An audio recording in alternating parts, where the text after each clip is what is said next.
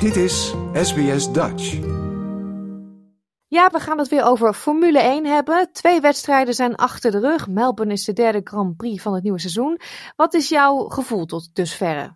Nou, dat, dat uh, Red Bull eigenlijk nog onaantastbaarder is dan, dan ze al waren. En uh, dat blijkt ook wel uit uh, stand tot nu toe. Dat ze zowel met Perez als met uh, Max Verstappen al een uh, enorme voorsprong op de rest hebben genomen. Met het, uh, de stand van de coureurs hebben Alonso en, en Hamilton nog wel zicht op de twee.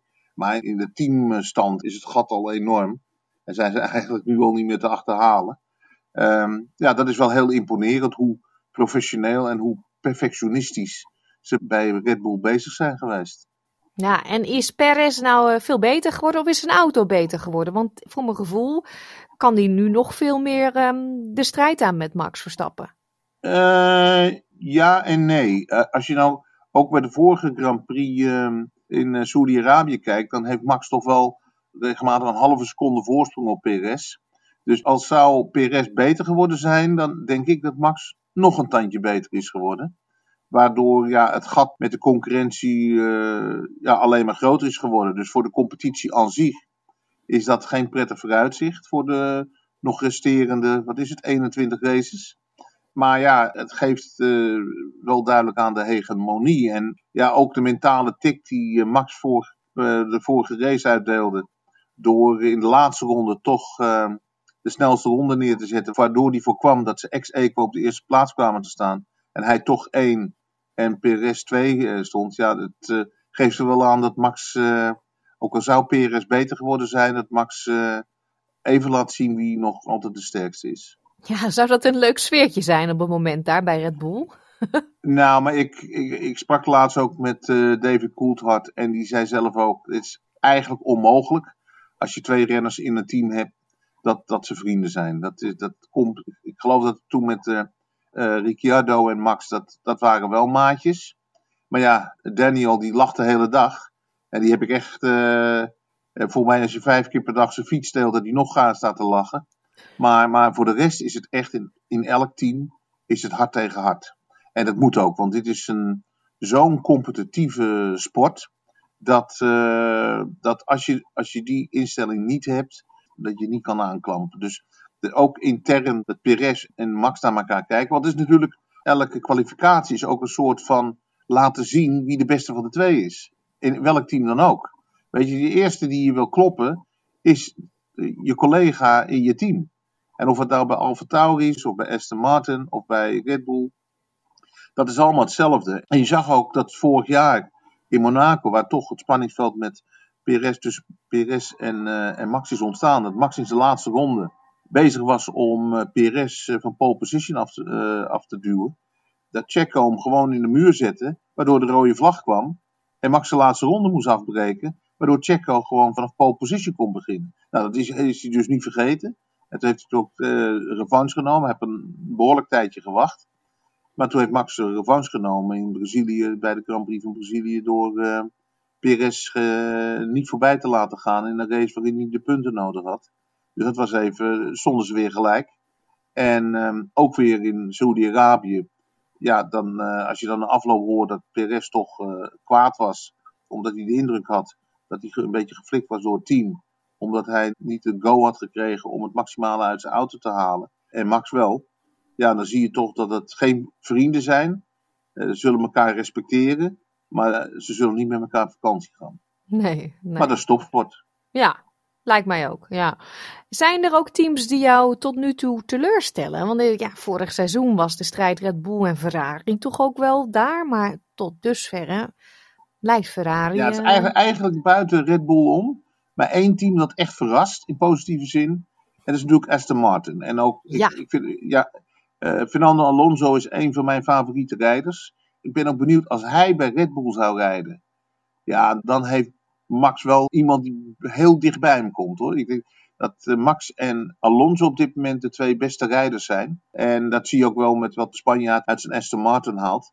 Ja, tegenvallers, toch Mercedes toch wel. Ik had toch verwacht dat ze dichter bij Red Bull zouden komen. Nou, misschien gebeurt het nog wel in uh, Melbourne, dat ze weer een stap maken. Maar tot nu toe maken ze geen indruk. Uh, Aston Martin heeft een betere auto. Nou, Ferrari uh, is na een, een spectaculaire start vorig jaar toch weer een beetje aan het, uh, aan het sputteren. Uh, AlphaTauri valt tegen. Dat zag je ook vorige week met de uitbarsting van teamleider uh, Franz Tost. AlphaTauri is trouwens het team van uh, de tweede Nederlander in de Grand Prix, uh, of in de Formule één, Nick de Vries. Dat uh, de uitbarsting van uh, Franz Tost, de teamleider van uh, AlphaTauri, echt uh, behoorlijke verwijten richting de engineers maakte. Maar de allergrootste teleurstelling is natuurlijk uh, McLaren. Met Norris, die, uh, die helemaal geen potten kunnen breken, op dit moment op nul punten staan. En ja, inmiddels zijn daar de eerste koppen gaan rollen. Er zijn uh, een paar uh, topmensen in de organisatie zijn al ontslagen en vervangen. Hmm. Dus ja, dat valt niet mee. En ja, het is een beetje zonde voor de competitie. Want daardoor uh, ja, zie je toch het gat tussen Red Bull en de rest zie je toch wel groter worden. En dat is voor de competitie natuurlijk niet goed. Nee. Voordat we het over Melbourne gaan hebben en ik jou weer mijn befaamde voorspelling ga vragen. um, ja. De F I A, hè? Vorig jaar hebben ze wat regels veranderd. Um, de vorige race, je zei al, Alonso, nou, die had het eigenlijk wel zwaar uh, te voortduren. Die kreeg meteen na de start een penalty. En toen kreeg hij een penalty omdat hij de penalty niet goed had genomen. Dat werd later weer teruggedraaid. Het is toch weer een beetje rommelig, of niet? Ja, Paulien, je kan gewoon wachten dat uh, Formule één management, uh, de F O M, de eigenaar uh, van de rechten van de Formule één. Vier jaar geleden hebben ze dat voor vier komma vijf uh, uh, miljard uh, dollar hebben ze de rechten gekocht. Je kan gewoon wachten dat de F O M, de, de teams en de coureurs op een gegeven moment zeggen, tot hier en niet verder. We nemen afstand van de F I A en we gaan de Formule één inrichten naar Amerikaans model. Dus een aparte entiteit zoals de N B A en de N F L en Major League Baseball georganiseerd zijn. En ze, en ze zonderen zich af. En je ziet het eigenlijk in Europa overal in de topsport terugkomen. Dat naarmate de topsport zich meer uh, ontwikkelt tot een bedrijfstak.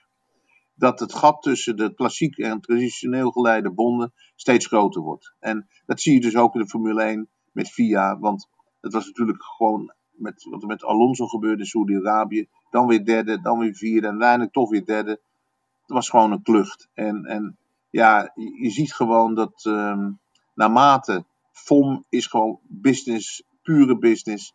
De teams en de, en de, en de rijders zijn op en top professionals. Dan kan je niet zo'n, zo'n, zo'n, zo'n zwakke schakel erbij hebben. Dus ik denk dat we gewoon kunnen wachten tot de natuur zijn werk doet. En dat uh, de coureurs, de teams en F O M de handen ineen slaan. En besluiten tot een uh, onafhankelijk Uh, opererende entiteit los van, uh, van de F I A. Hmm, ja. ja, Melbourne dit weekend. Vorig jaar uh, finishte Max Verstappen niet, helaas. Die werd toen wel gewonnen door Charles Leclerc. Perez twee. Um, wat denk jij, hoe gaat het podium er dit jaar uitzien? Ja, normaal gesproken, uh, als alles heel blijft, denk ik toch dat uh, één Max, twee Perez en drie Alonso, omdat die, uh, ja, ik, ik geniet van, van, van Alonso. En ik sluit ook niet uit dat Alonso dit jaar gewoon een race gaat winnen. Want je ziet ook met, uh, met, met Red Bull, er moet toch uh, altijd uh, het nodige worden gefine-tuned. Ze zijn er nog niet, dus dan hou, dan hou je toch als concurrentie een beetje je hart vast. Van als het nog sneller en nog beter en nog perfecter gaat. Maar ik denk dat dat zou onder normale omstandigheden de, de, de verwachte uitslag zijn. Maar uh, ja, heel misschien dat Mercedes toch een stap uh, doet. Maar ik denk dat het nog te vroeg is in het seizoen om, om dat te verwachten. Dus ik, ik denk echt dat uh, als Max zijn auto heel blijft, dat Max uh, superieur zal zijn in Melbourne. Nou, en hij heeft ook wel een beetje, dat, hij, uh, dat vind ik wel mooi om te zien, hij blijft natuurlijk een echte competitor. Hij heeft weliswaar is hij twee keer wereldkampioen geworden. Maar je ziet gewoon dat hij uh, races die hij niet gewonnen heeft. Uh, hij wil overal gewoon toch zijn footprint achterlaten. Dus ik denk dat hij extra ge- ge- gebrand is. Om in uh, Melbourne gewoon een keer uh, echt op het hoogste uh, treden van het podium te komen staan.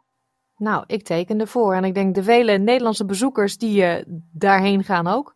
Dankjewel Jaap. Graag gedaan Pauline en we spreken elkaar weer snel. Wil je nog meer soortgelijke verhalen? Luister via Apple Podcasts, Google Podcasts, Spotify of waar je je podcasts dan ook vandaan haalt.